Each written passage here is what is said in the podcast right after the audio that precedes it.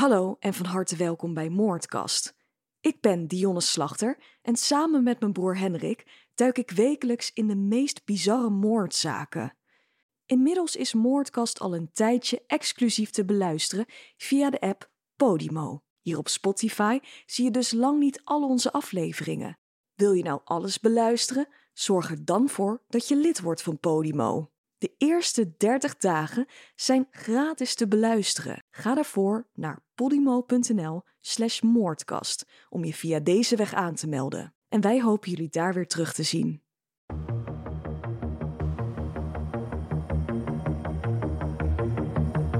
Welkom bij deze nieuwe Moordkast.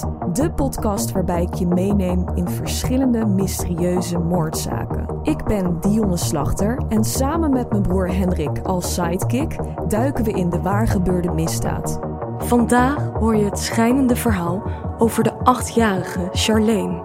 Een meisje die ernstig werd verwaarloosd door haar moeder en waar iedere instantie van op de hoogte was. Toch lieten ze Charlene in de kou staan wat uiteindelijk fatale gevolgen zal hebben. Van harte welkom allemaal weer bij deze nieuwe moordkast. Vandaag een bijzondere aflevering, want ten eerste, mijn broer Hendrik zit niet naast mij. Is misschien een beetje raar, maar goed, ik vertel dit verhaal vandaag alsnog niet helemaal alleen. Ik spreek vandaag namelijk de vader van het slachtoffer, Victor Remouchan, en advocaat Sebas Dijkstra inmiddels wel een bekende van ons. Ik zal het verhaal dus vertellen zoals ik gewoonlijk doe. En gedurende het verhaal zul je gedeeltes van de interviews voorbij horen komen. Dus dat versnij ik met het verhalende gedeelte. Dus dan weten jullie een beetje wat je kan verwachten van deze aflevering. De zaak Charlene is een zaak van Nederlandse bodem. Daarmee komt alles natuurlijk heel dichtbij. Dus wat je ook hierover te zeggen hebt, blijf alsjeblieft respectvol. Het is niet makkelijk geweest voor de vader van het slachtoffer om het verhaal te vertellen. Dat gaan jullie ook zeker terug horen. Maar het is een intens, verdrietig verhaal en iets wat ja, echt absoluut onder je huid gaat kruipen. Het gaat namelijk hier om een jong meisje, een achtjarig kind, die in de steek werd gelaten door haar moeder en instanties. Uiteindelijk belandde Charlene dood onderaan haar flat Houd dus rekening met onderwerpen zoals huiselijk geweld, verwaarlozing en ook seksueel misbruik. Vergeet natuurlijk niet om Moordkast te volgen voor updates, voor nieuwtjes en het beeldmateriaal op Moordkast. Daarbij staat er ook een aflevering van de zaak Charlene op YouTube. Dit verhaal is daar dus ook verteld.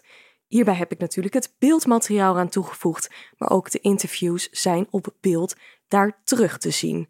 Dus ben je daarin geïnteresseerd? Ga dan zeker naar youtube.com slash om dat daar te bekijken. Ik ga het intro niet te lang maken. Het is vooral belangrijk dat dit verhaal verteld wordt, dus ik ga maar heel snel beginnen. Dit is het verdrietige verhaal van de dood van Charlene Remouchan.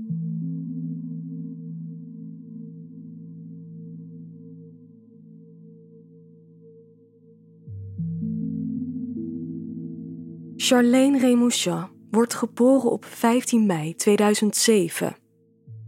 Haar vader is Victor Remouchan en moeder Helene J. Toen Helene zwanger raakte van Charlene, waren zij en Victor nog maar net samen. Zij leerden elkaar kennen in 2006. Victor vertelde mij over deze eerste ontmoeting. In 2006 leer jij de moeder van Charlene kennen, Helene. Hoe hebben jullie elkaar ontmoet? Nou, in die tijd had je nog uh, ouderwetse uh, chatsites, zeg maar. En dat heette chatten.nl. Ik zat daar niet vaak op, maar ik opende dat ergens in de winter. En ik kreeg een bericht binnen. Heb je zin om een ijsje te eten? Dus, nou, rare vraag in de winter. Zeg, ik weet niet, het is uh, min 15. En zo is het contact eigenlijk begonnen. Heel leuk, veel humor. En ja, je kon er echt, echt mee lachen. En uiteindelijk krijgen jullie een relatie met elkaar. Hoe verliep dat aan het begin? nou vrij snel bleek na onze eerste ontmoeting dat zij uh, in verwachting was. Dat was na de eerste ontmoeting al?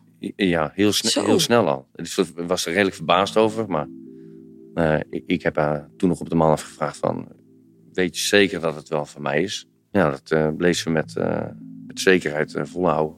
En toen heb ik uh, dus uh, rigoureus besluit genomen om, want ik woonde destijds woonde ik in Ede, om mijn baan op te zeggen, mijn woning op te zeggen, die kant op te gaan verhuizen en bij haar in te trekken, omdat mijn kind zou worden geboren. En ik, ik wou vanaf, vanaf, vanaf kinds af aan wil ik ook kinderen. Dus ik was er hartstikke blij mee eigenlijk.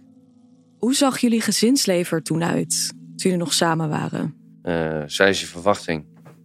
Ze, ze, ze, dronk niet, ze rookte heel weinig. Ik, ik kende haar eigenlijk toch helemaal niet zo goed. Ja, je leert elkaar natuurlijk pas echt kennen als je samen gaat wonen. Dus dat is uh, ja, Helene als moeder in de eerste periode. Dat ging nog eigenlijk redelijk oké. Ja, ik, ik vind uh, dat ze redelijk uh, afstandelijk was richting Selene toe. Ik was juist naar me toe halen. Ik was er trots op.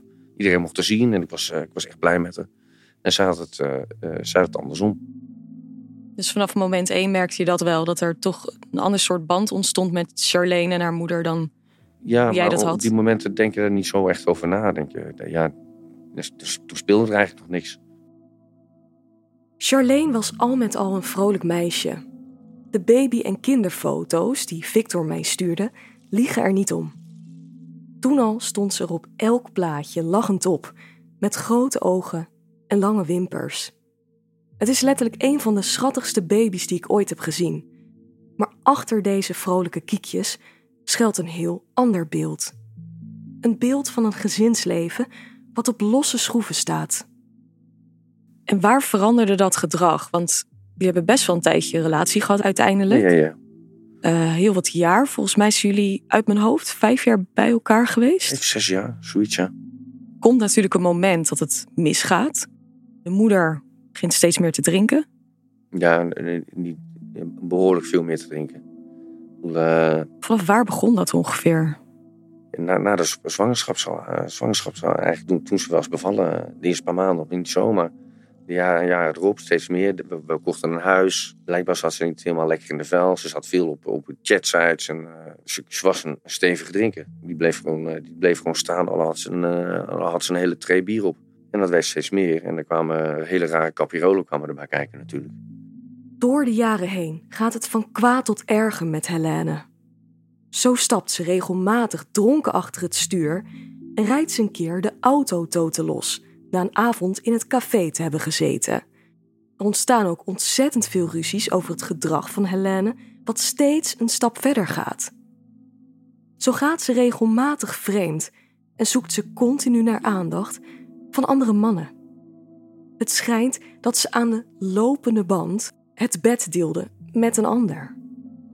Zo kan het zijn dat Helene ineens haar spullen pakt en een hele nacht verdwijnt en dan niks laat weten. Uh, vervolgens was ze uh, weer ineens de deur uit, kwam ze niet terug. Ben ik weer naar mijn bed gegaan. Op een gegeven moment hoor ik dat iemand een ruit achter in de tuin aan het ingooien was. Dus ik doe het slaapkamer aan boven open en ik kijk naar beneden. En zij staat in de tuin te zwalken. En er staat een kerel in de tuin. Ik zeg, wat doe jij in mijn tuin? Ja, uh, ze was gevallen met de fiets. En uh, ik heb haar netjes naar huis, huis gebracht. Zij is dus uh, naar binnen gegaan. Maar het duurde en duurde voordat ze boven was. Dus ik ben naar beneden gekomen. Lag die man. Ja, hoe zeg je het netjes? Ze waren niet aan het knuffelen, laat het zo zeggen. Dus die man rende met zijn onderbroek de deur uit. Dikke paniek, oh highball en dat soort dingen. Gewoon in mijn eigen huis. En terwijl ik boven lig te slapen. Als je alleen ligt boven te slapen en, en je doet dat, waar ben je dan mee bezig? Dat gebeurde regelmatig, toch? Dat zij nou, regelmatig. vreemd ging? Een aantal keer. Als, als, als ze deed, dan deed ze het ook goed. Laat het zo zeggen. Dit alles is natuurlijk funest voor een gezinsleven. En de ruzies tussen Helene en Victor worden alsmaar erger. En Helene haar woedebuien ook. Op een avond gaat het dan ook helemaal mis. Wanneer Helene weer te veel gedronken heeft en woedend is op Victor. Daarbij komt nu ook geweld aan te pas. Jij hebt besloten om de relatie te beëindigen? Ik heb het huis uitgegooid. Ik, ik probeerde haar het huis uit te gooien. Het was, was weer zover. Dat ze ruzie begon te maken. Ze begon me te slaan. En uh, ik, denk, ik ben er nou zo klaar mee. Ik ga maar naar jouw ouders toe. We houden de deur uitwerken. En ze duwt me door de voorraad heen. Nou, ze rent dronken naar boven toe. En Charlene uh, lag uh, in ons bed lag ze te slapen. En ze wou Charlene wakker maken. En ik probeerde haar nog weg te halen. laat haar nou slapen.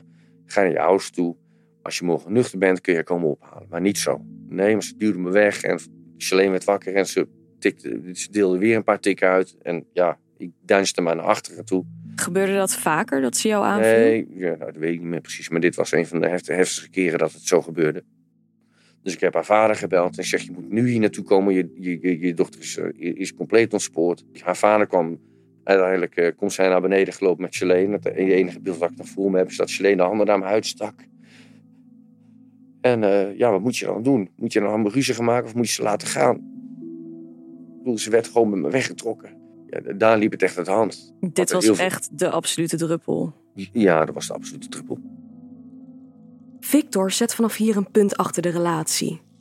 En voor een tijdje gaan moeder Helene en Charlene wonen bij de ouders van Helene, dus Charlene, haar opa en oma dus. Uiteindelijk komen ze toch een tijdje bij Victor in huis terecht, omdat dat ja, voor die tijd gewoon even niet anders kan. Victor woont dus op dat punt tijdelijk met zijn ex onder één dak. Totdat zij zelf een woning heeft gevonden.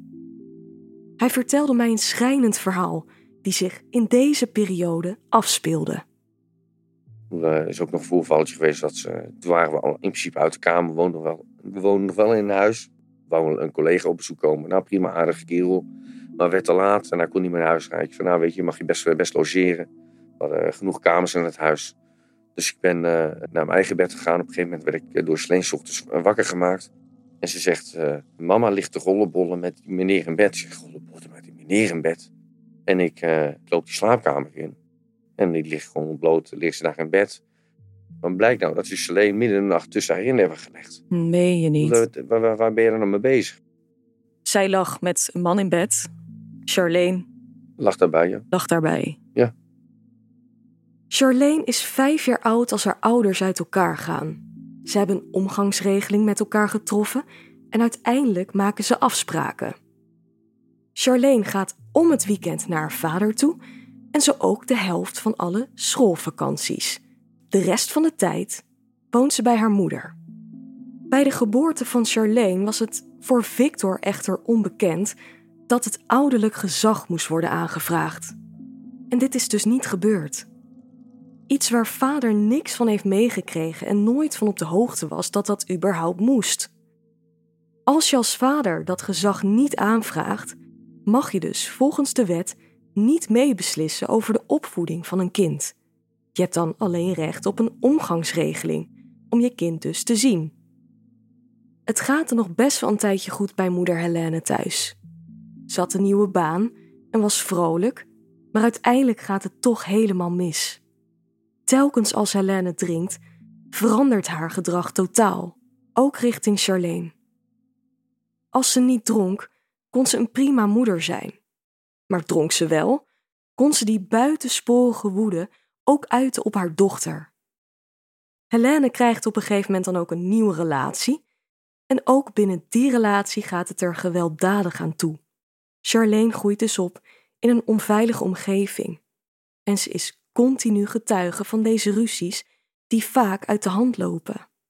Zelfs de politie komt regelmatig aan te pas. En uit die meldingen blijkt dat er ook altijd drank in het spel is. Charlene wordt zelfs een aantal keren uit huis gehaald na deze meldingen bij de politie. En tegenover vader speelt moeder intussen mooi weer. Totdat hij hoort van alle zorgmeldingen die zijn gedaan en wat deze nou eigenlijk precies allemaal inhouden.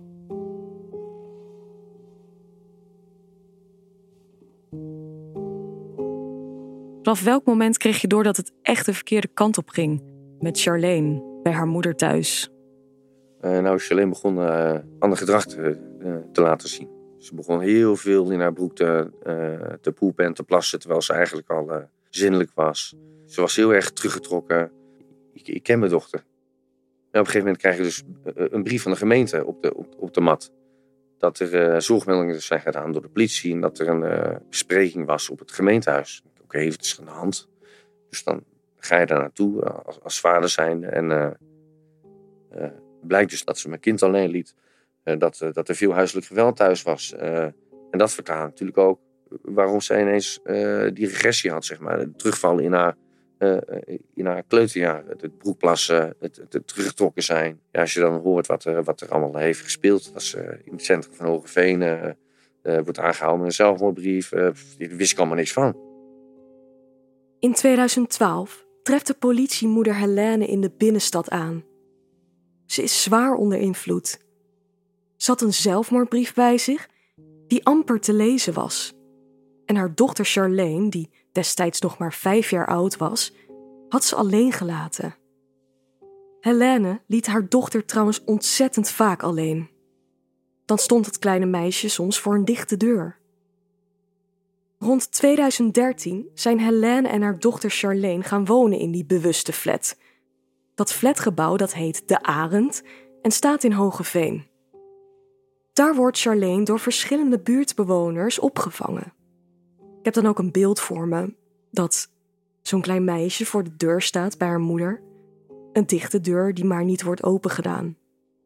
Het is ondenkbaar dat een moeder haar dochter zo aan haar lot overlaat. Deze buurtbewoners merkten ook andere dingen op. Charlene begon er namelijk steeds slechter uit te zien. Verwaarloosd kun je wel stellen. Ze droeg vaak kapotte en vieze kleding, zaten haar haartjes door de war en het leek erop alsof ze niet goed gewassen werd. Dit alles, dat wordt nog veel erger. Want als Charlene zeven jaar oud is, wordt ze steeds vaker achtergelaten bij een buurman op nummer 12. Nou, nummer 12 dat zit op de tweede verdieping van de flat. Deze buurman, dat is er nogal eentje. Er komen heel veel klachten over binnen van buurtbewoners die overlast ervaren van deze buurman. Hij verwaarloost zijn flatwoning in ieder geval totaal. Die woning zit schijnbaar onder de urine en uitwerpselen van de honden en katten die daar rondlopen. Die doen hun eh, behoefte daar gewoon op de vloerbedekking. Het schijnt er dan ook onwijs te hebben gestonken naar hondenpoep en urine. Deze buurman van nummer 12 werkt niet. Hij drinkt en gebruikt verdovende middelen. Maar kwamen ook continu ongure types over de vloer, die ook dronken en gebruikten met elkaar. Er heeft zelfs een dealer een tijdje gewoond daar in dat pand. Helene komt daar dus ook regelmatig over de vloer om een borrel te drinken. Charlene neemt ze dan altijd mee en laat ze zelfs achter bij de mensen die dan nog in de woning aanwezig zijn. De mensen die dus aan het drinken en gebruiken waren. God mag weten wat er natuurlijk met het meisje is gebeurd. Het schijnt ook dat Charlene dan moest slapen tussen al die uitwerpselen van die huisdieren. Het is echt te verschrikkelijk voor woorden. Je vraagt je af wat het meisje daar allemaal heeft moeten doormaken. Er is ook een melding gemaakt van een van de flatbewoners die een jong meisje om hulp heeft horen roepen. En dat gebeurde eens midden in de nacht vanaf nummer 12. Dat was heel duidelijk te horen dat het vanuit die woning te horen was. Deze melder zou hebben gehoord dat het meisje specifiek zou hebben geschreeuwd: Help, niet doen, niet doen. Dat is natuurlijk een hele schrijnende situatie als je daaraan denkt. Wat heeft Charlene er allemaal moeten meemaken? De instanties zijn van alles op de hoogte, maar deden vervolgens niks. Als je zulke dingen hoort, zou je denken dat iemand dat meisje per direct daar uit de situatie komt halen. Maar niets van dit alles.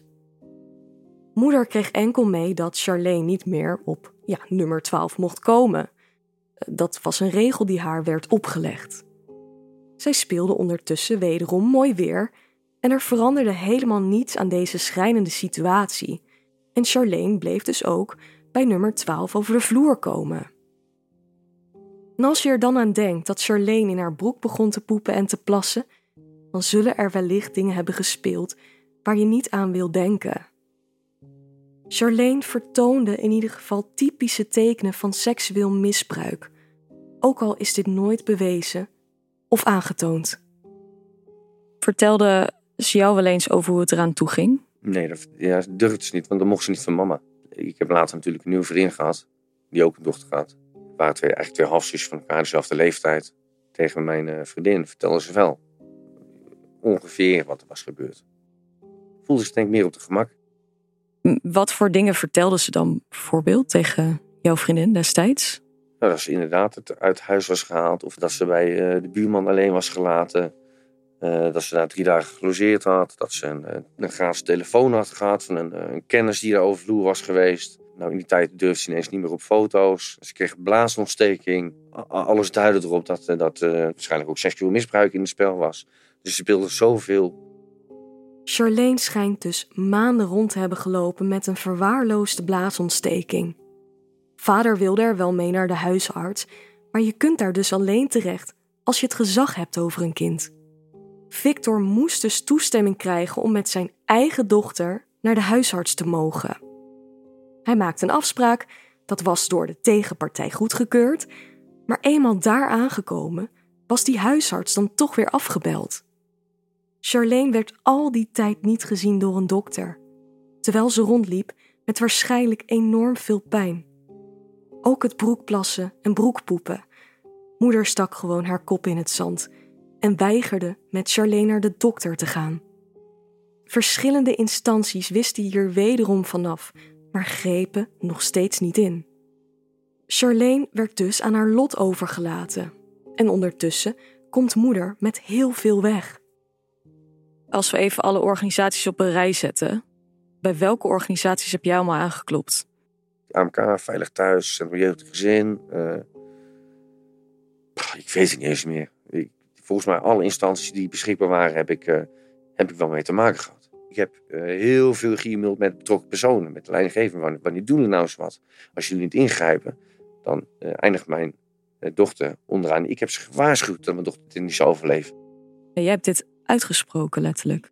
Zelfs vijf weken voor haar dood heb ik, omdat zij niet ingrepen, heb ik uh, vijf weken voor haar dood heb ik een advocaat in arm genomen. Die heb ik ook betaald om het gezag naar mij toe te halen. Zodat ik wel in kon grijpen. Dat ik haar bij haar moeder weg kon halen. Je moet begrijpen, dat is geen lichte keuze. Dat heeft een enorme impact op een kind. En dat doe je niet zomaar. Alles wat je doet, moet je zo mee uitkijken. Een melding maken doe je niet zomaar bij het AMK. Een melding maken bij het AMK heeft een enorme impact op mijn kind. Die het al zo moeilijk heeft. Ja, op een gegeven moment kon ik niet anders. Ze, ze, deden niks, ze grepen niet in. Ja, we zien het probleem, we weten het probleem, we gaan het aanpakken. Nou, ze hebben nooit niks aangepakt. Ze hebben het laten gebeuren.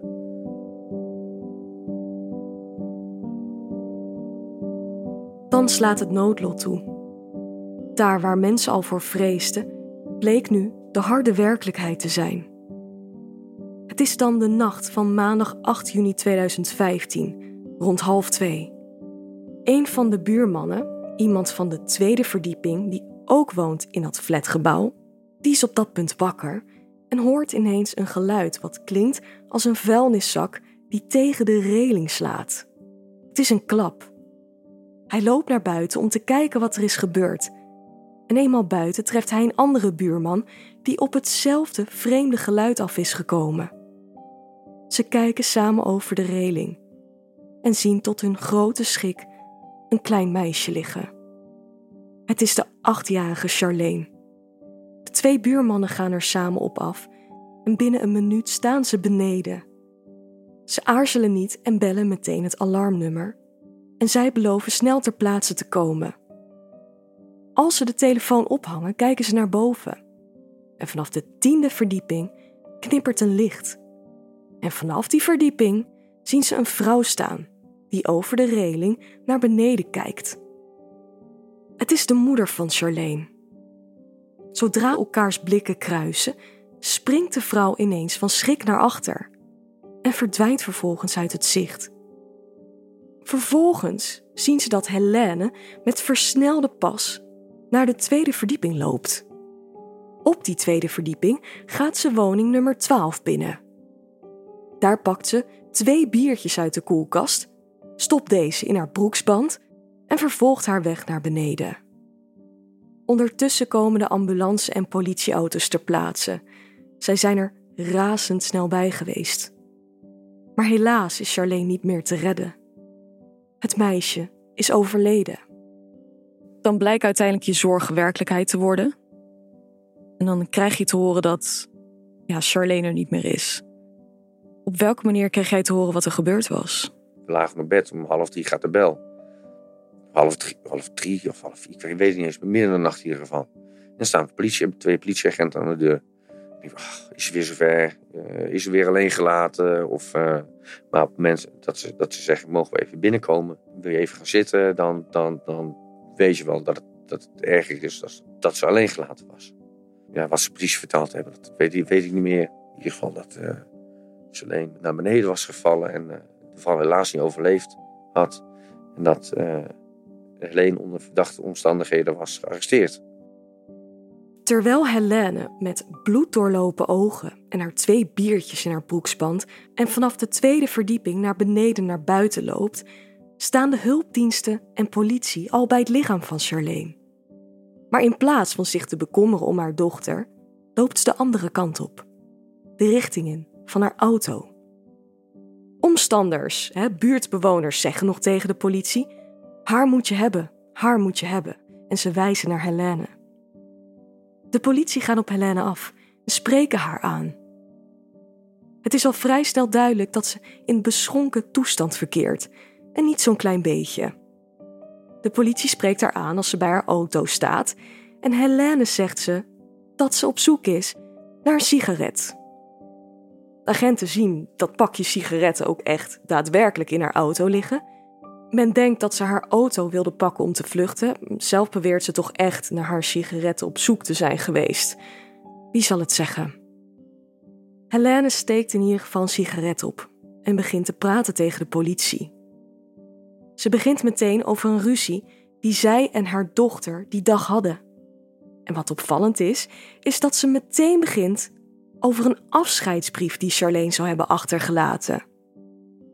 Dit zijn twee dingen die ontzettend van belang zijn. Maar daar horen jullie later meer over. Als Helene bij haar auto staat met de politie, zegt ze op een gegeven moment nog wel: Ik wil naar mijn dochter. En daar gaat er een soort knop om. Het lijkt erop alsof ze een besefmoment heeft van: Wat heb ik gedaan? Het is in ieder geval duidelijk dat Helene compleet de weg kwijt is geraakt. Helene wordt in ieder geval aangehouden en meegenomen als verdachte. Maar vanaf hier beroept zij zich een hele lange tijd op haar zwijgrecht, op aanraden van haar advocaat. Zij houdt de kaken dus stijf op elkaar. Victor Mouchat is natuurlijk verslagen door dit nieuws. Dit is precies waar hij zo bang voor is geweest. Hij heeft het weken voor de dood van Charlene nog uitgesproken. En dat is nu ineens waarheid geworden. Victor komt terecht in een regelrechte nachtmerrie voor mij het eerste wat ik heb gedaan, is de maatschappelijk werker opgebeld. Die voor de veiligheid van mijn dochter garant stond. En ik heb haar gefeliciteerd dat ze het voor elkaar had gekregen. Bedankt voor je hulp. Gefeliciteerd. Ik heb je gewaarschuwd. Ik heb je gewaarschuwd. Zij, zij, moesten, zij moesten mijn kind beschermen omdat ik het gezag niet had. Ze deden niks. Hoe kan een kind vallen van de tiende verdieping? Dat is hier de vraag. Gaat het hier om een ongeluk? Pleegt een kind van acht jaar oud zelfmoord? Of heeft de moeder een rol gespeeld in de dood van Charlene? We gaan even kijken naar wat tot dusver bekend is. En als we naar de plaats delict kijken, dan beginnen we even bij de kamer van Charlene. In de kamer wordt inderdaad een briefje gevonden. Het is een A4-velletje waarop staat: Mama, ik haat je. Uit sporenonderzoek blijkt dat buiten moeder en dochter om niemand anders in de kamer is geweest. Dan hebben we nog het raampje van Charlene. Die stond namelijk open nadat Charlene gevallen was. Haar kamer grenst precies aan de balkonkant. Dus als ze eruit zou klimmen, zou ze direct bij die reling uitkomen. Er wordt gekeken of daar iemand doorheen geklommen zou zijn. Onderzoek wijst uit dat dit niet het geval kan zijn geweest. En dat is interessant. In het raam worden namelijk geen vingerafdrukken gevonden. Daarbij vinden ze wel afdrukken van kattenpootjes. ze hebben een kat thuis. Maar als Charlene daar doorheen geklommen zou zijn, dan zou er echt meer gevonden moeten zijn dan die afdrukken van de kattenpootjes. Geen klim- en klautersporen dus. Ook die reling is onderzocht en daar worden geen handafdrukken op gevonden. Daar worden wel twee veegsporen op gevonden. Ja, dat zijn twee vegen met daartussenin een ruimte van 44 centimeter. Onderaan de flat bij het lichaam van Charlene wordt een knuffeltje aangetroffen. Het knuffeltje ligt in de buurt van Charlene. Victor verzorgt zijn dochter voordat de uitvaart plaatsvindt. Hij gaat langs in mortuarium en maakt een laatste belofte aan zijn dochter. Let wel even op, hier gaat Victor ons wat over vertellen, maar ik moet zeggen dat kwam bij mij heel hard binnen. Let erop dat wat hij erover gaat vertellen best wel expliciet kan zijn en dat dat toch wel echt heel wat met je kan doen. Nou, ik wist dat zij uh, naar Groningen gebracht was. Ik kreeg de vraag of ik haar nog, nog wou zien. Dat moest dan in het diepste geheim, want ik had geen gezag. En uh, is toch geregeld dat ik haar, haar, nog mocht zien. Nou, daar was ik eigenlijk uh, doodsbenauwd voor. ik weet niet wat je aantreft. Dan denk ik, ja, ik wil haar ook niet alleen laten. Dus we zijn, s s'avonds zijn we naar Groningen gereden. Mocht ik naar mijn dochter toe.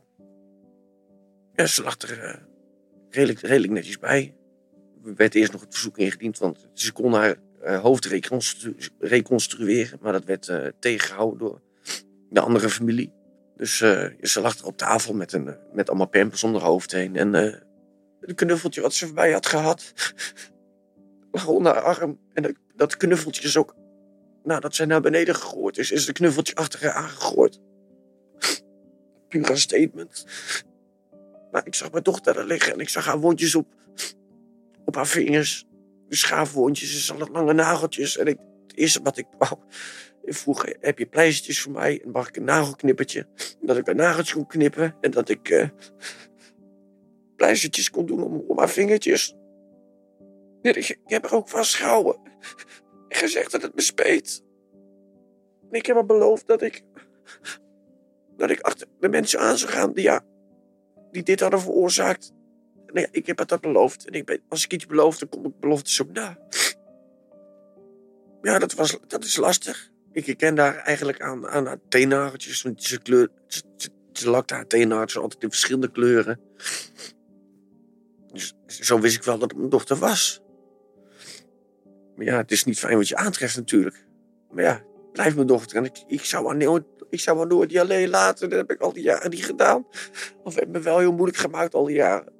Ik heb heel hard voor de gevochten. Zover ik kon. Maar op een gegeven moment werd het te veel. Je wordt, uh, je wordt echt door de mangel gehaald. Het is een complete hel waar je doorheen gaat. Voortrekt en dan, daarna ook helemaal. Dat, uh, ja, daar wens ik niemand toe. Daar wens ik echt niemand toe. De moeder van Charlene, Helene, werd al vrij snel vrijgelaten. Al na drie dagen. Ze ging niet in voorlopige hechtenis en de zaak werd geseponeerd. Justitie kwam namelijk met het bericht dat er niet genoeg wettig bewijs was dat de moeder Charlene van het leven had beroofd.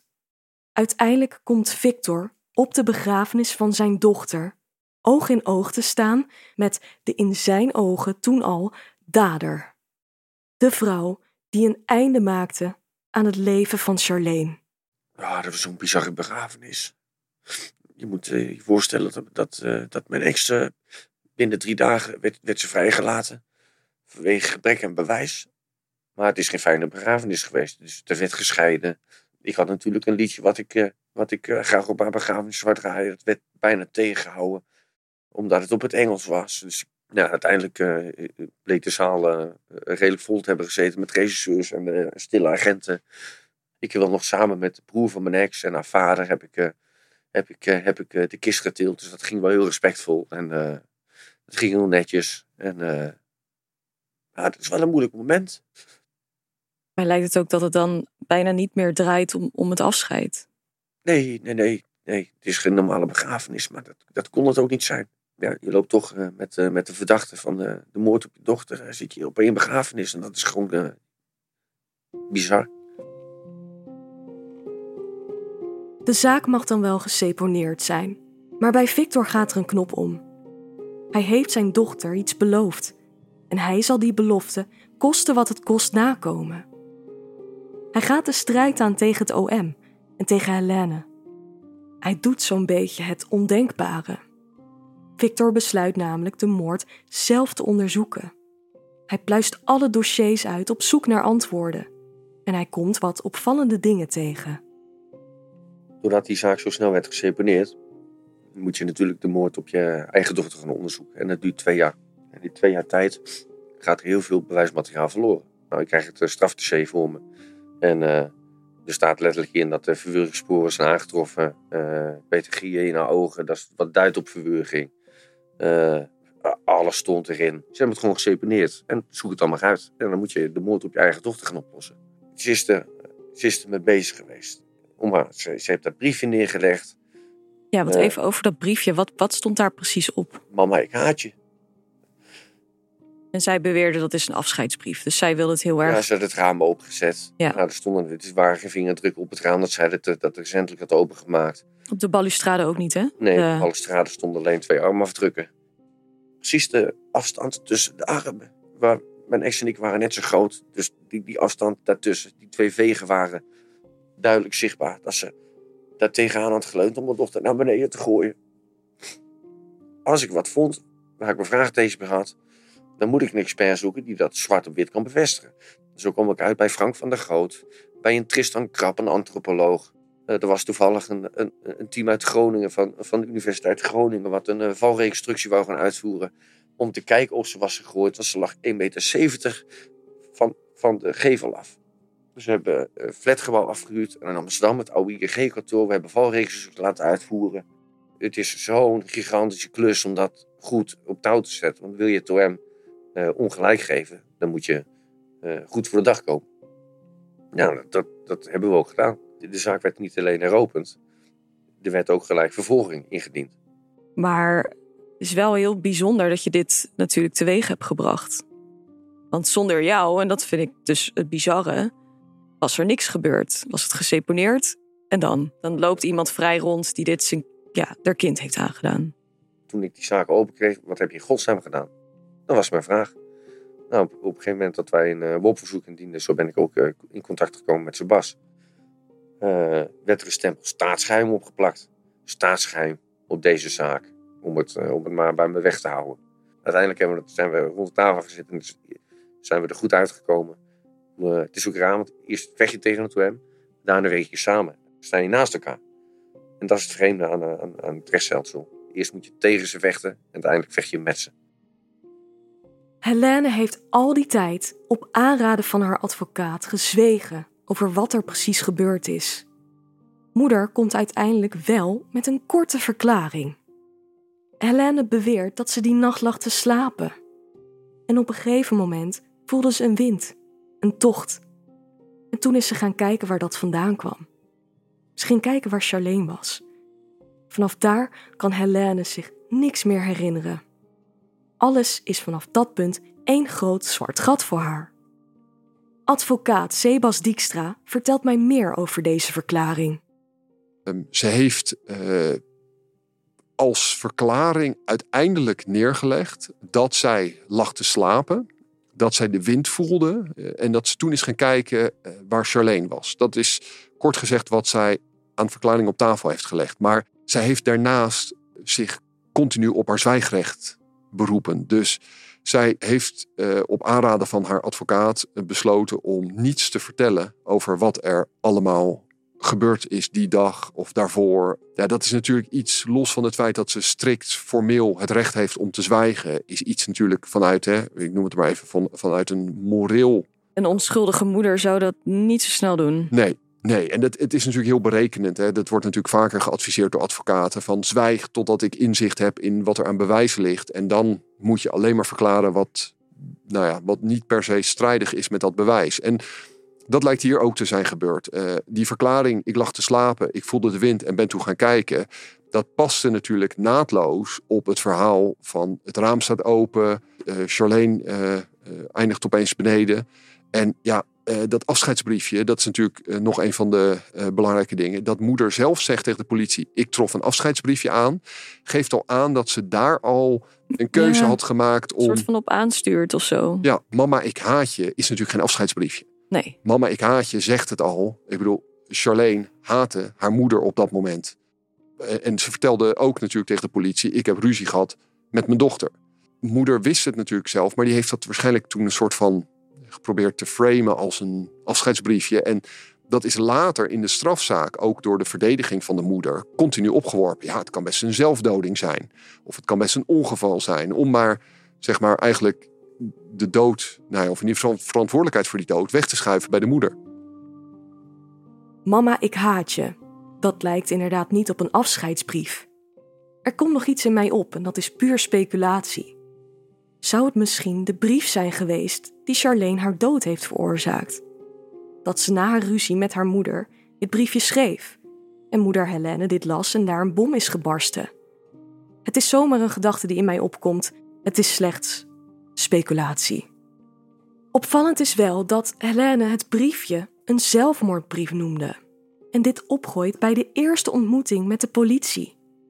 Alsof ze het inderdaad zo in haar hoofd had en op een zelfmoord wil aansturen. Victor schakelt ondertussen allerlei deskundigen in die hem kunnen helpen met zijn zoektocht. Hij bouwt aan een zo stevig mogelijke zaak. Daarin komen ook de veegsporen bijvoorbeeld weer in beeld, die werden aangetroffen op die reling, met die 44 centimeter aan ruimte daartussenin. Deze reling, even voor het beeld, is 1 meter en 5 centimeter hoog. In een programma van Frank van der Goot, misschien ken je het wel, dat programma heet Doden liegen niet, gaat Frank van der Goot dus echt op onderzoek uit voor nabestaanden om uit te zoeken wat er nou precies met hun geliefde gebeurd is. De zaak Charlene komt dan ook aan bod. En Victor schakelt dus ook de hulp in van anatoom-patholoog Frank van der Goot. In het programma doen ze ook een testje. Ze vragen een aantal kinderen mee te doen aan een onderzoekje. Zij hebben ongeveer dezelfde lengte en het gewicht wat Charlene destijds ook had. En ze doen een test in een gymzaal. Ze hebben dus die balustrade daarna gebootst. En als je ziet hoe kinderen daar overheen gaan, is dat altijd met de handjes. Ze zetten altijd met de handen af. Uh, veel van die kinderen hebben daar zelfs nog moeite mee. Maar het zou nooit zo kunnen zijn dat ze vanaf de grond daar overheen springen zonder ook maar iets van een handafdruk achter te laten. Als Charlene zelf over die reling is geklommen, zou dit heel ander soorten sporen moeten hebben achtergelaten op die reling. Op zijn minst handafdrukken. Die werden niet aangetroffen. Die veegsporen maken de situatie dus uiterst verdacht. Want als jij je armen over zo'n reling hebt, heb je precies 44 centimeter ertussen zitten. Het zegt in ieder geval een hele hoop. Daarbij vertelde Victor al over een valreconstructie die werd opgezet. Charlene werd op zo'n manier gevonden, waar later van wordt geconcludeerd dat het zeer onwaarschijnlijk is dat Charlene zelf zou zijn gesprongen. Het leek er meer op alsof ze point blank naar beneden was gekomen. Wat weer eerder past bij een beeld dat iemand haar vanuit die reling heeft laten vallen of los heeft gelaten. Dit zou precies rijmen met die veegsporen. De manier waarop zij beneden is gekomen, de lichtpositie aan de onderkant van de flat, daaruit lijkt het dat ze dus direct naar beneden is gekomen, zonder zichzelf af te zetten. Als Victor genoeg informatie bijeen heeft verzameld, dient hij een klacht in bij het gerechtshof in Leeuwarden, om justitie te dwingen om Helene alsnog te vervolgen. Twee jaar na de dood van Charlene, het is dan inmiddels 2017, beslist het gerechtshof uiteindelijk dat Helene inderdaad vervolgd moet worden. Justitie neemt vanaf hier alles over en doet opnieuw onderzoek naar de zaak. Maar het blijft natuurlijk te bizar voor woorden dat vader hier zelf achteraan moest gaan. Dat hij die verschrikkelijke foto's van zijn eigen dochter moest bekijken. En dan zijn we inmiddels twee jaar verder als justitie opnieuw onderzoek gaat doen. En omdat het al zo lang geleden is, kan Charlene niet meer worden opgegraven voor meer bewijs. Het is eeuwig zonde dat een uitvoerig onderzoek dan niet meer mogelijk is. Ze moeten het vanaf dat punt met alle informatie doen die toen is gerapporteerd. Toch komen er wel wat nieuwe dingen naar voren. We hebben natuurlijk de buurmannen die Helene gezien hebben op de tiende verdieping. Zij is dus de enige die op de plaats delict aanwezig is. Zij is daardoor die twee getuigen te plaatsen. En er is nog een andere belangrijke getuige die naar voren stapt. Het is eveneens een buurman. Dit keer een bovenbuurman van Helene en Charlene. Zodra justitie de zaak weer oppakt, uh, zetten ze twee officieren van justitie erop. Uh, uh, twee ervaren officieren van justitie. En dan wordt een nieuw onderzoek gedaan. En daar komen een aantal bijzondere dingen naar boven. onder andere, er blijkt een bovenbuurman, een andere bovenbuurman, een derde getuige, die kort voor het gebeuren, toen hij zat te mediteren in zijn woning beneden, de woning onder hem, stemmen hoorde, gedoe hoorde en een klap tegen de muur hoorde. En later een geluid van een klap, een vuilniszak tegen een reling. Je had ook echt heel duidelijk die stemmen herkend, hè? Van dat is Charlene en, en moeder. en moeder, ja. En die was er heel overtuigd over. Uh, hij zegt ook dat hij dat tegen de politie ook heeft verteld toen ze aan de deur kwamen. Uh, het rare is, de politie heeft er geen spoor meer van kunnen vinden. Dat, dat is denk ik ook een klein beetje het gevolg van het feit dat er geen TGO-team eh, grootschalige opsporing op deze zaak meteen is gezet. Maar dat dat zeg maar nog één. Dus het kan een slordigheidje zijn geweest. Ja, ja, want bij een TGO is normaal wel de, de regel dat iedereen.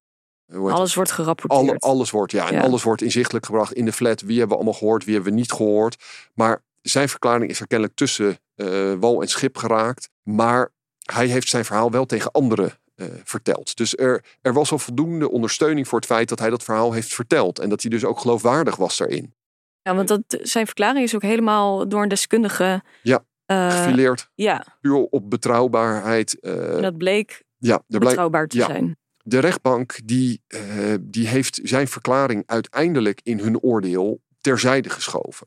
En wat de rechtbank daarin heeft gedaan, die hebben eigenlijk gezegd: ja, we kunnen niet meer precies goed nagaan hoe die verklaring tot stand is gekomen, hè, omdat die pas later uh, is toegevoegd. Dus we zetten hem aan de kant. Maar uh, wat de rechtbank daar doet, ja, is juridisch helemaal niet noodzakelijk. Je hoeft helemaal in, uh, in een strafproces helemaal geen audit trail van een getuigenverklaring te hebben. Je moet alleen maar toetsen of die verklaring betrouwbaar is of niet betrouwbaar. Het zwijgen van moeder Helene wordt ook gezien als een verdachte houding. Een onschuldige moeder zwijgt niet over zoiets. Het is misschien indirect bewijs, maar het zegt ook alweer een hoop. Daarbij helpt het ook niet dat ze haar biertjes en sigaretten belangrijker vond dan dat haar kind op dat moment onderaan de flat ligt. Nogmaals, ze keek totaal niet naar Charlene om. Het is nota bene je eigen dochter die daar ligt. In dit onderzoek wordt ook het wurgscenario meegenomen. Mogelijk heeft moeder Charlene voordat ze beneden terecht kwam gewurgd. Er zijn verschillende deskundigen die kijken naar de foto's van Charlene om tot een conclusie te komen. In de bindweefsels van haar ogen zaten namelijk bepaalde bloedingen. Het zijn puntbloedingen. De deskundigen komen er alleen niet uit met elkaar. De bloedingen zouden ontstaan kunnen zijn door de klap of de val, dat zegt de ene expert. Een andere expert is van mening dat het echt door de verwurging moest komen. Ze komen er gewoon niet uit met elkaar. Er ontstonden zelfs hele discussies in de rechtszaal. Het werd een soort strijd tussen wie het beste cv had. Het werd een strijd om de ego. In het strafproces komt ook het haatbriefje van Charlene naar voren. Dit A4'tje werd natuurlijk gevonden bij Charlene op haar kamer. Dat eerste moment, het moment dat Helene bij die flat verklaart tegen de agent dat ze dat afscheidsbriefje heeft gevonden, dat spreekt ze in het strafproces weer tegen. Ze beweert ineens dat ze helemaal niet in de kamer van Charlene is geweest. En dat is verdacht. Want als ze niet op Charlene de kamer is geweest, hoe kon ze dan weten van dat briefje? Dat briefje kan ze nooit hebben gezien, want die lag in haar slaapkamer. Met andere woorden, in dit strafproces is Helene duidelijk niet vies van een leugen. De verdediging gaat er ook vol in. Zij zijn er natuurlijk om Helene's onschuld te bewijzen. En zij, op hun beurt, probeerden een scenario te schetsen dat Charlene zelfmoord had gepleegd. Of dat ze over de reling was gevallen na slaapwandelen. Zij hameren op dit scenario en dat zelfmoord of slaapwandelen niet kon worden uitgesloten. En dan de uitslag van dit eerste strafproces. Helene wordt ondanks al het bewijs wat wordt aangedragen, toch vrijgesproken. de rechtbank in Assen, waar die zaak uiteindelijk dient, die spreekt de moeder vrij. En in dat vonnis, daar zeggen ze in, wij zien onvoldoende wettig en overtuigend bewijs. Ze zeggen zelfs specifiek onvoldoende wettig bewijs. En daarmee bedoelen ze, we hebben eigenlijk helemaal niks aan bewijs. En wij weten natuurlijk, of wisten op dat moment natuurlijk ook dat dat onzin was. Uh, want er was wel degelijk voldoende bewijs. Er waren zelfs meerdere bewijsmiddelen. Alleen de rechtbank wilde dat bewijs gewoon niet gebruiken of niet zien. Onvoldoende wettig bewijs voor een veroordeling volgens de rechtbank. Sebas kan niet begrijpen dat dit de uitkomst is. Victor is natuurlijk ook totaal uit het veld geslagen, na alle moeite die hij erin heeft gestoken. Toch zag Sebas het van veraf aankomen. De manier waarop de rechtbank uh, Victor, uh, maar ook, ik durf ook wel te zeggen, mij, zeg maar als zijn advocaat, uh, heeft behandeld, gaf al een beetje een idee van welke kant zij opgingen. Victor kreeg bijvoorbeeld een vraag over het voortraject, dus met jeugdzorg. hij had een mailtje gestuurd waarin hij kort gezegd had gezegd dat hij zijn handen van Charlene aftrok. Omdat al die meldingen die hij had gedaan toch maar niet serieus werden genomen. Weet je, een beetje eh, een beetje om te dramatiseren. Van, van jongens, zoek het maar uit. Straks gaat een wanhopig appje. Ja, gewoon ontzettend wanhopig. Dat wordt vervolgens uit het dossier gepakt. En dat houdt dan zo, zo'n bijzitter, een rechter, die houdt dat aan hem voor.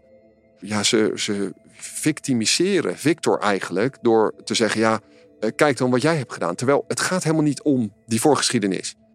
Ja, Charlene is van, van de reling van tien hoog naar beneden gegooid. Daar gaat het om. Maar dan vergeet je toch gewoon echt waar het over gaat? Dat, ja, helemaal. En ik, ik heb een deel van het spreekrecht voor Victor ingevuld. Met name omdat wij zeker wilden weten dat alles wat Victor had onderzocht, dat hele bewijsconstructie die we hadden aangedragen, dat die meegenomen werd.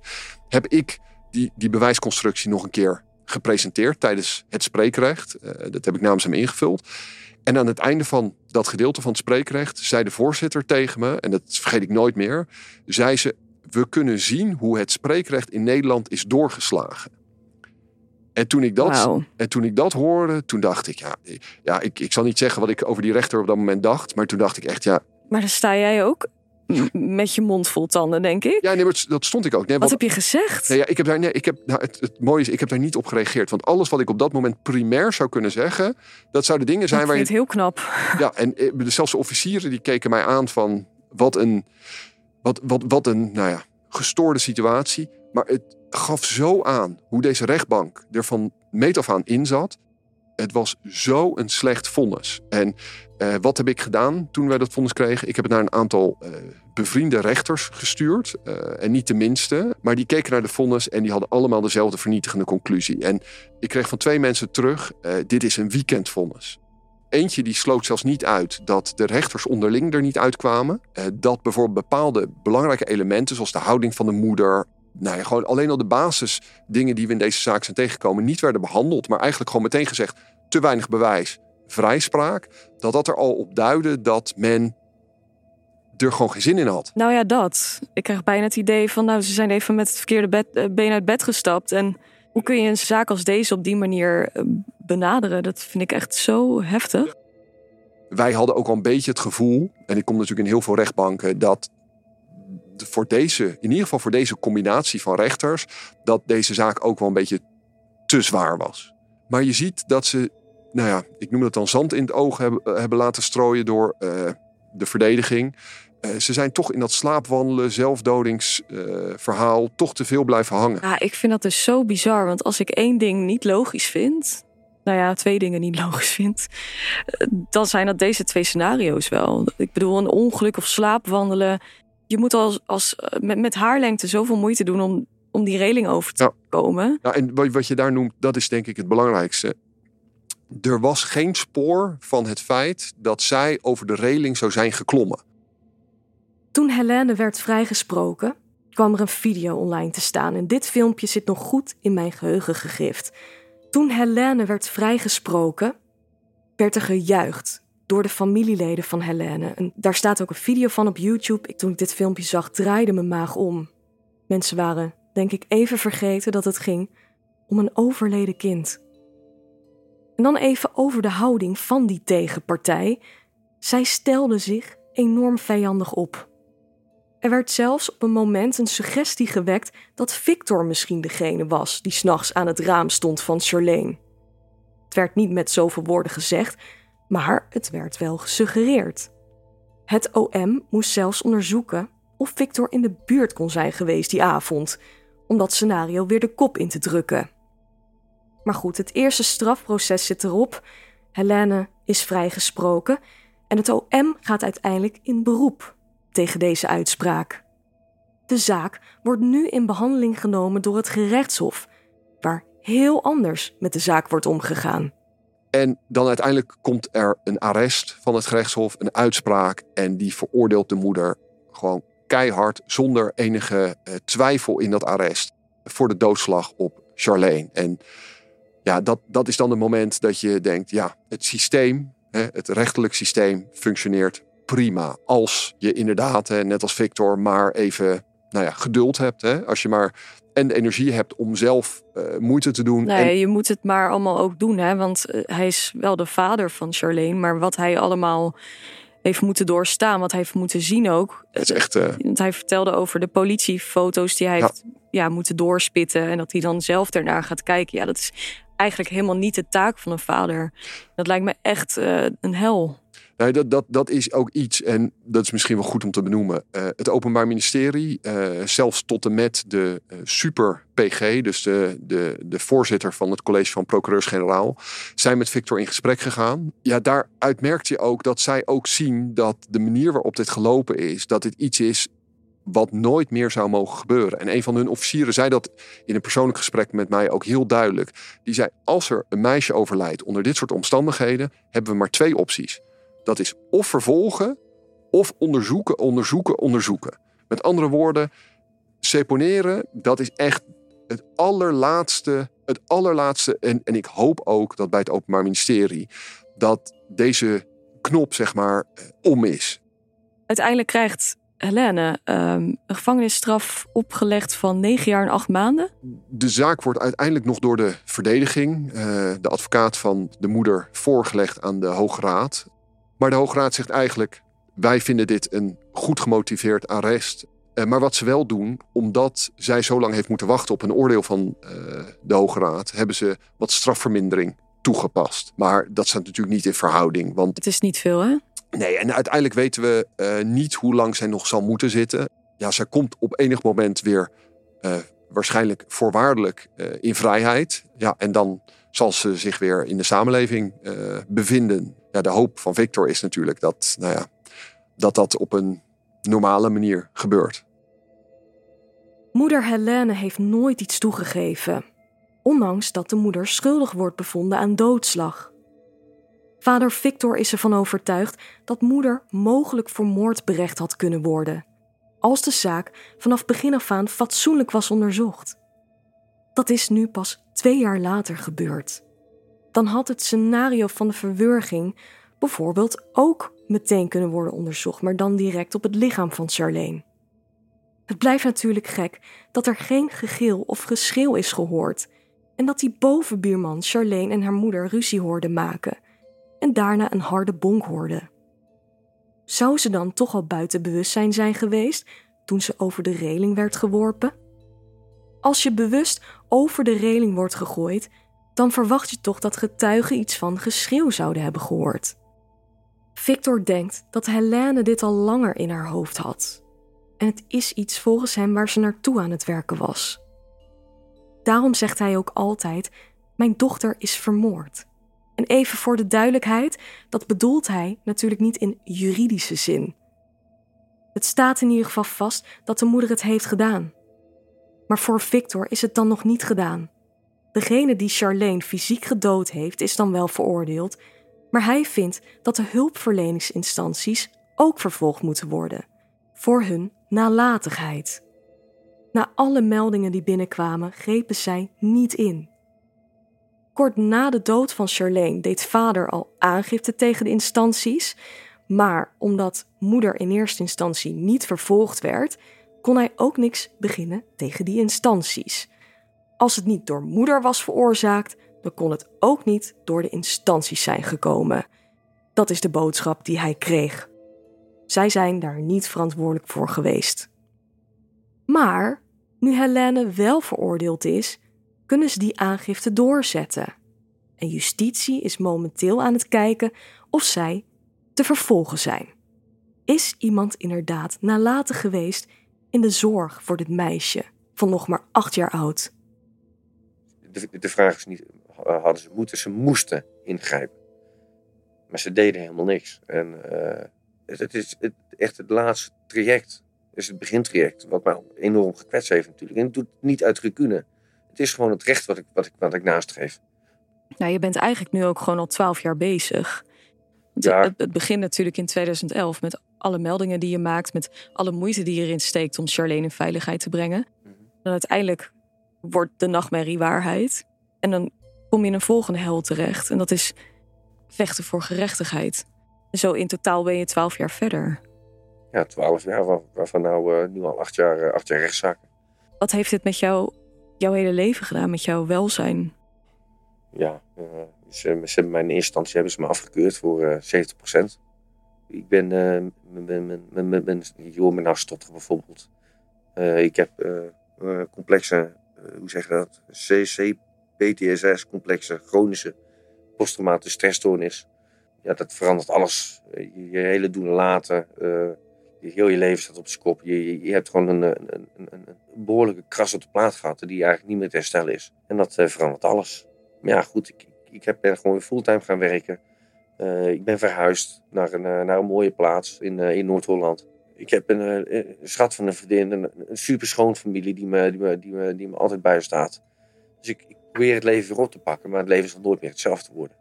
En dan hoor je wel eens van mensen van, ja, nou, je je, nu moet je het wel eens een keer afsluiten of achter je laten. Zoiets kun je nooit meer achter je laten. Dat kun je, je kunt het ook niet verwerken. Je kan het misschien een plaatsje geven. Maar verwerken kun je zoiets nooit. Dat is onmogelijk. Uh, elke, elke nacht wakker worden met paniekaanvallen. Uh, de hele dag maar zenuwachtig zijn. Over mijn schouders kijken. Het klinkt raar.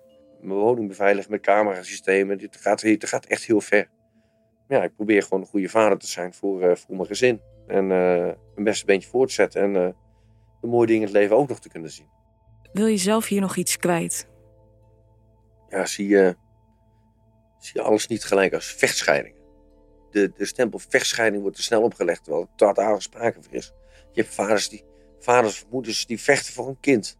Die zorgverleners hebben dat ook niet gewild, maar ze hebben het wel gedaan. En niet zo'n klein beetje ook. Ze hebben niet allemaal gestempeld. Ze hebben echt de goede bedoelingen, maar uh, ze zijn vaak verblind. Of door een vader of door een moeder die een mooi plaatje ophoudt. Of, uh, maar luister, luister eens een keer goed. En uh, ja, zo, zo kun je veel meer gezinnen helpen in Nederland. Kijk eens naar het kind. Charlene is nooit niet gezien, al die jaren niet. Eén keer, ze moest een tekening maken. En ze, ze, maakt een tekening. En ze geeft aan dat, het, dat ze het moeilijk vindt. Dat er zoveel ruzie thuis is. En ze sluiten ook af. Oh, niks aan de hand. Prima. Ze, kijken niet eens naar het kind. Het heeft veel, uh, veel aandacht nog nodig in Nederland. Je ziet door, dat, door hun nalatigheid dat ik met moord te, krijgen, maken krijg. Het, het, heeft heel veel gevolgen. En in mijn geval hele grote gevolgen natuurlijk. En voor mijn dochter hele, hele grote gevolgen. Het is wel een meisje van acht die, niet meer, die, er niet meer is. Waarvan ik me altijd afvraag, oh, ze was al 16 geworden. Hoe zou ze, wat had ze willen worden? En hoe, dat moet je allemaal missen. Ze blijft altijd acht jaar oud. Ja, voor mij blijft ze voor jou. jaar oud. Ja. Dus de tijd vliegt, maar voor mij staat de tijd in principe stil. Ik uh, bewonder nogmaals je inzet echt enorm wat je aan je dochter hebt getoond. Hoe je het gevecht aangaat. Ik wens je nog heel veel ja, sterkte toe met alles. En het gevecht tegenover de hulpinstanties. Ik hoop dat je je antwoord krijgt. Het verhaal van de achtjarige Charlene moet verteld blijven worden, opdat dit nooit meer mag gebeuren. Dit kind stond letterlijk in de kou, keer op keer voor een dichte deur als moeder haar alleen had gelaten. De mensen die haar hadden moeten helpen, lieten haar in die kou staan en deden niet wat er voor nodig was om dit meisje een veilig thuis te bieden. De enige persoon die streed voor haar veiligheid mocht pas echt voor haar zorgen toen ze dood was. Het blijft voor mij een vraag: hoe heeft dit in godsnaam zo fout kunnen gaan? Laten we niet vergeten dat een jong meisje haar toekomst werd afgenomen. Als ik naar haar foto kijk, zijn haar ogen zo typerend. Die grote blauwe ogen, die blijven mij zo bij. Het nummer wat Victor op haar begrafenis heeft laten spelen voor Charlene is een nummer genaamd Bright Eyes van Art Garfunkel.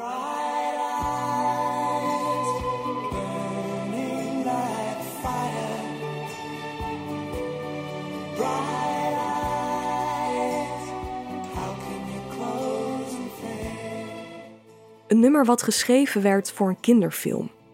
Ik heb er naar geluisterd en dit liedje gaat eigenlijk over de vraag: wat gebeurt er na de dood? Hoe kan de twinkel in iemands ogen, dat sprankelende, ineens zomaar verbleken en weg zijn? Dit was het verhaal van Charlene. Bedankt voor het luisteren naar deze aflevering. Ga uiteraard respectvol om met dit verhaal en wat je achterlaat op het internet. Victor en Sebas wil ik in het bijzonder bedanken dat zij over de zaak wilden praten. Mocht er ontwikkelingen zijn in deze zaak, dan deel ik dat uiteraard met jullie. Volgende week horen jullie mij weer. En dit keer uiteraard weer samen met mijn broer Henrik over een nieuwe zaak. Bedankt voor het luisteren en tot volgende week.